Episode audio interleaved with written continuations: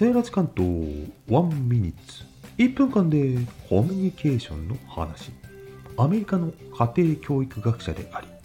子供が育つ魔法の言葉の著者ドロシー・ロー・ノルトさんによればその子のありのままを受け入れその子が存在することに感謝し見返りを期待しない愛情を持つ。それが伝わってこそ愛となっていく。アクセプトアプリシエーションアフェクション